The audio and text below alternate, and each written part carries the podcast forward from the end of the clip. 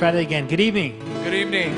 Welcome to Tuesday Evening Chapel. I trust that you had a great reading and research week, right? Lots of reading, a lot of research. Sure. It's our privilege to have our president with us this evening, uh, Dr. Harold Graves. Would you please welcome him and his wife, Cheryl? Thank you for being with us tonight.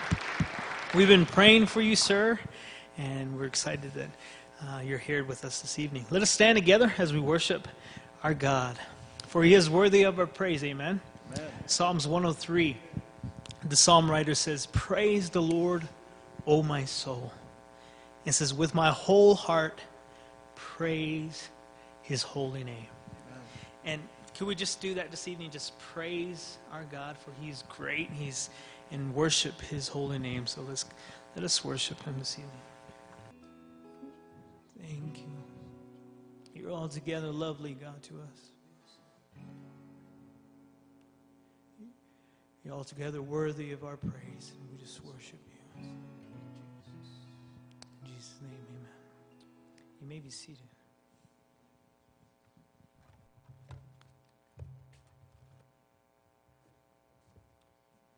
Well, thank you, JC, for leading our worship tonight and bringing us into the presence of God Almighty. There's no better place to be, is there? I would invite you to turn with me to Ephesians chapter 4, verses 1 through 7. I didn't have a chance to put a PowerPoint together on this. This is this sermon tonight is hot off of the computer, hot off the press, if you will. Um, and I want to share a few things with you tonight uh, that, that I, I hope will be hopeful and helpful to us all. Ephesians 4, beginning to read with verse 1. As a prisoner for the Lord, uh, I urge you to live a life worthy of the calling you have received. Be completely humble and gentle. Be patient, bearing with one another in love. Make every effort to keep the unity of the Spirit through the bond of peace. There is one body and one Spirit, just as you were called to one hope when you were called one Lord, one faith, one baptism, one God and Father of all, who is over all and through all and in all. But to each one of us, grace has been given as Christ apportioned it. Now we see in verse 1 that Paul wrote this. He wrote this letter while he was a prisoner. And most scholars agree that it was a time when he was under house arrest in Rome. We also notice that in Ephesians, Paul was not trying to combat error or any false teaching. Rather, he stepped back from the conflict and really contemplated God's overall design for his people, for his church, and for the world. And we notice that he urges us to live a life worthy of the calling you have received. It seems that Paul is insisting that there be a balance between what we profess and how we live. Again, he reminds us that it is a calling we have received, not one we have acquired through self effort which again corresponds with what he said in Ephesians chapter 2, verses 8 and through 9, when he says, For it is by grace you have been saved through faith. And this is not from yourselves, it is the gift of God. Then Paul specifies his four graces that evidence this essential proportion between calling and character he says that we need these graces at work in, in our life and in the life of the church humility, gentleness, patience, and forbearance. As he says in verse 2 be completely humble and gentle, be patient, bearing with one another in love. I believe Paul is saying to us that the absence of these qualities jeopardize Christian unity. And that is why he presses his readers to make every effort, he says, to keep the unity of the Spirit through the bond of peace. Now, I like the way he says that because you and I know that none of these things are natural. We are not born patient people. We are not born humble people. If you doubt that, work in a daycare sometime. There you will see natural man at work. And I think what Paul is saying is these attributes that he calls us to, this, this living a life worthy of our calling, is only done through the work of the Holy Spirit in our hearts and in our lives. It is a spirit at work in our lives that brings unity and peace to the church. Then I find this really interesting. I, maybe you don't, but it, it, was really interesting to me when I read this. He launches into this trilogy of thought. Look, look what he says. It's, and he says, This is why we should be eager to preserve this unity. He says, There is one body and one spirit, just as you were called to one hope. But he doesn't stop. He, it just it, it almost builds to a crescendo here. There is one Lord, one faith, one baptism. But he doesn't stop there.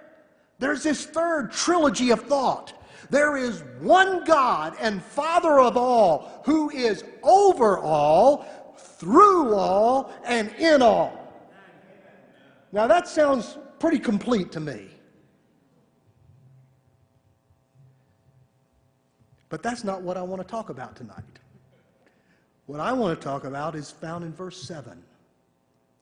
It seems that Paul moves from this collective, this communal thought of the church now to a more individual, a more personal interpretation of that. He says, But to each one of us, grace has been given as Christ apportioned it. Within the body of Christ, each member enjoys a share of God's grace. Now, I'm not a Greek scholar. I, I, can, I, I can look Greek words up, and I, I, I know how to use the Strong's uh, Concordance, and I can look them up. But I have trouble pronouncing the King's English, much less pronouncing Greek. I think the word is charis. And, and the word charis, or grace, that is interpreted here, is not equated with charisma or the grace gift. It is equipping rather than a saving grace. This grace that he is talking about is God's pleasure, his delight, his loving kindness, his goodwill, and redemptive mercy toward his children. And we share that. You and I, we share that. To each of us, grace has been given. Now, as most of you know, the past six weeks have been challenging for me physically. In fact, it's, it's probably the most challenging period of time in my life physically. My first trip to the emergency room was on Sunday, August the 26th. During the next six weeks, I had two more emergency room trips, six visits to the doctor, and a surgery. During, during this time, I found the grace of God ministering to me in so many different ways. Obviously, Obviously, there are too many to recall in this chapel setting. There were so many text messages and Facebook postings and cards and phone calls. But there are some that I would just like to mention to you tonight that, that took significant meaning because they happened at a very significant time in my life during this six week period one afternoon, Cheryl came uh, to me and said, Honey, I, I found this taped on the door. It was, a, it was a picture drawn by the hand of a seven year old girl. It was my neighbor girl. Evidently, she had found out that I was sick. And it was a simple drawing. That, the, the drawing wasn't really what got me. I didn't even know the child knew my name. But she wrote to Harold from Emma.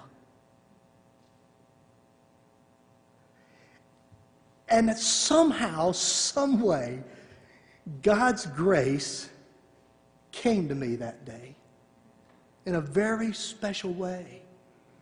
That a little girl who barely knew me cared enough to draw me a get well picture. But to each one of us, grace has been given as Christ apportioned it. Oh, the second week of my sickness, I, I, I started coming back to the office, and, and it, was, uh, it was a particularly difficult day for me, physically and emotionally. Um, and as I walked from the administration building with my wife, Professor Warrington was coming from his office. He stopped us. He inquired about my health and how I was feeling. And then he said to me, Would it be all right if I prayed for you? And together we stood, holding hands, under the trees, by the administration building, and I sensed the touch of our loving and gracious God as Professor Warrington brought us before our Heavenly Father. But to each one of us, grace has been given as Christ apportioned it. Unable to do my normal chores around the house, especially in the yard, my neighbor across the street approached me and he said to me one day, Harold, I, I want to mow your yard. Can I do it tomorrow morning? I said, Ron, you don't, you don't need to do that. He said, Yeah, I, I want to do that. And he looked at me and I'll never forget. He said, You'd do that for me, wouldn't you?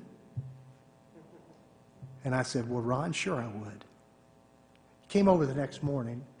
I stood in my house and I watched with tears in my eyes as a kind and considerate neighbor did for me what I could not do for myself. But to each one of us, grace has been given as Christ apportioned it. Now, as surgery approached, I began to do a lot of reading about the particular surgery I was going to have. It's interesting to me that I was continually drawn to the list of risk. Isn't that how life works? You skim over the benefits and you focus on the risk. And quite frankly, they made me leery. In fact, the morning of the surgery, I recall the last thing I said before the anesthesiologist put me to sleep so I looked at my surgeon and I said to him, I said, Doc, I only have one question for you. He said, What's that? Do I really need to do this? And he said, No, you really don't. You can live your life the way you've been living the last six weeks and go right on through life. I said, Okay, put me asleep.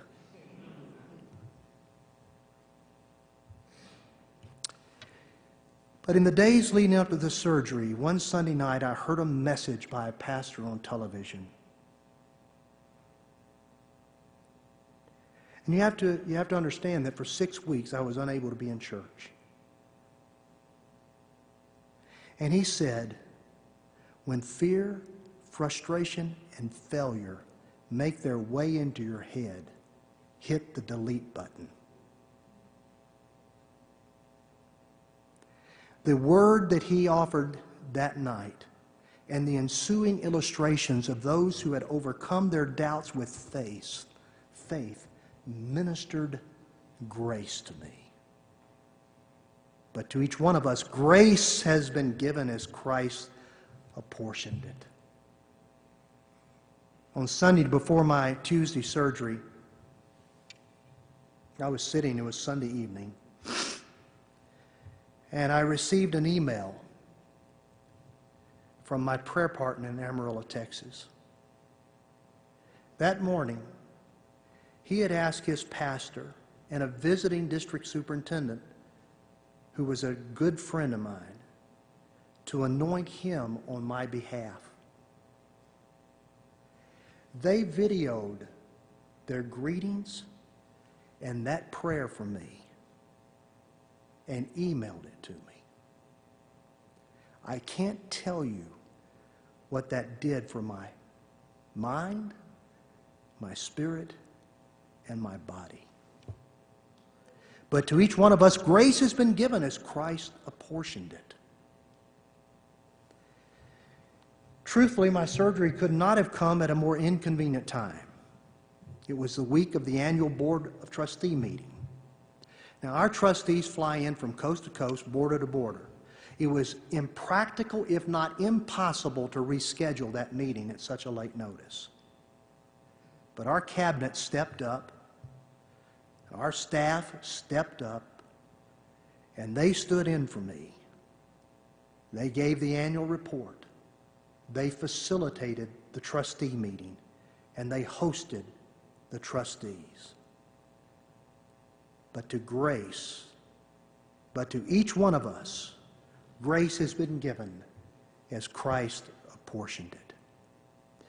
Six days after the surgery, and, and, and I should have been improving, I had a setback that necessitated another trip to the emergency room.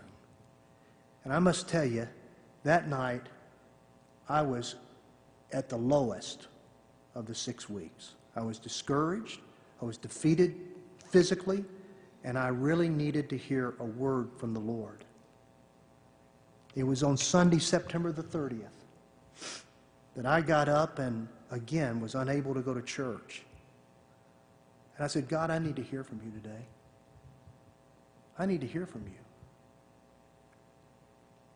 And I was led to a website of a church in Florida.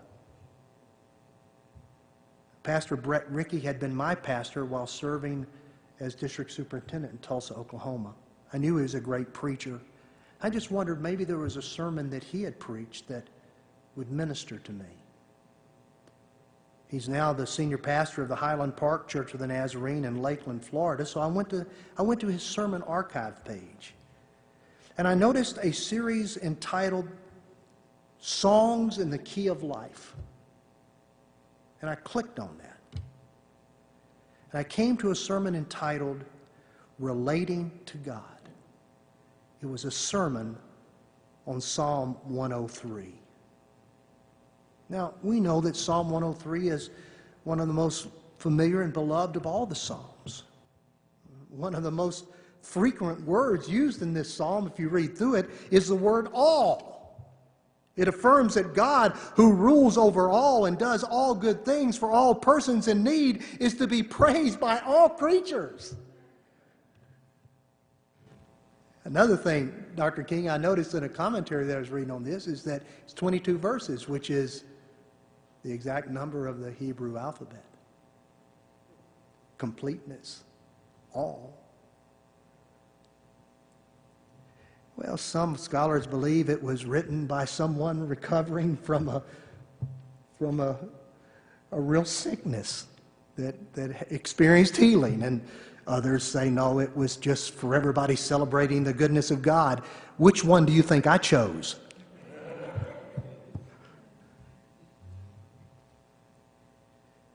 For me, it became another point of grace, one of hope, one of faith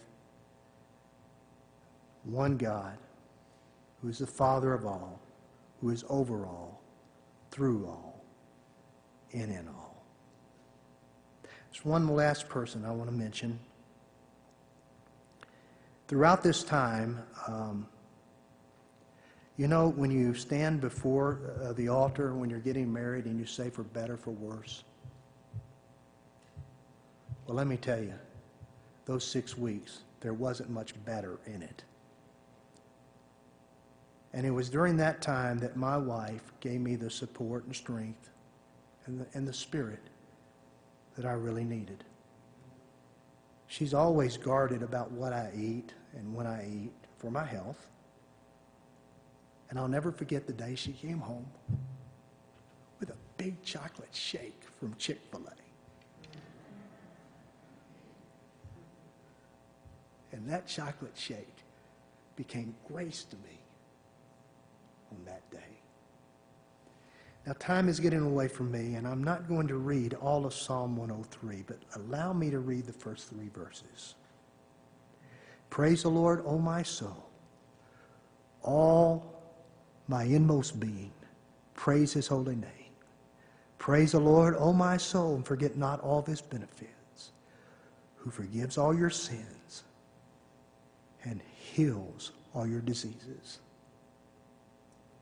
who redeems you, your life from the pit and crowns you with love and compassion. So, what am I trying to say to you tonight? This is what I've learned over these six weeks. And thankfully, the recovery is taking place. As my doc said last Wednesday, he said, Mr. Graves, you have a lot of healing left to do. But I can tell you, I can tell each and every day that it's getting better. But this is the lesson I want us to take home tonight. There are times in life when grace does not come from the expected places.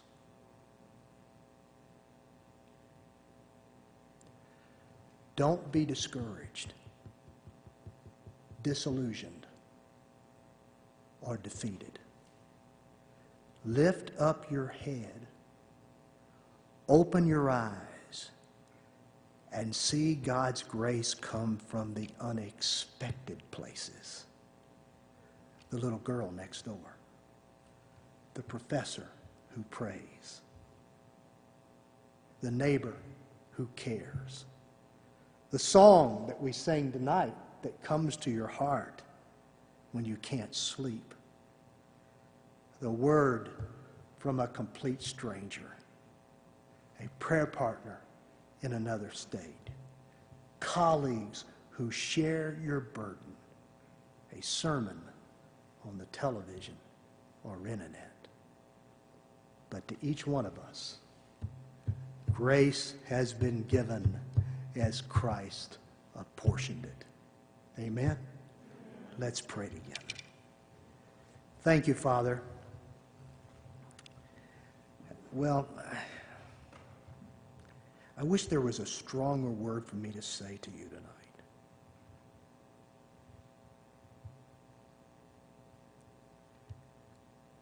But I don't know one. But to look at you and say, thank you. Thank you for all of those people who extended your grace to me in those different times that I needed it most. Thank you, Father. Thank you for your healing touch.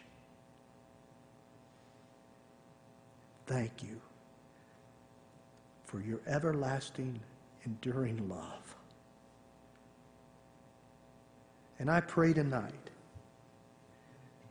and I think there's others here tonight that are struggling and suffering. Oh God, I pray that your grace will be as sufficient for them in their hour of need as you have been for me in these last six weeks. This I will say to you, Father, from the bottom of my heart. I love you. Really do love you. And I love your people. And I love your church. This I pray in the name of Jesus, our healer. Amen. God bless you. Go in his peace.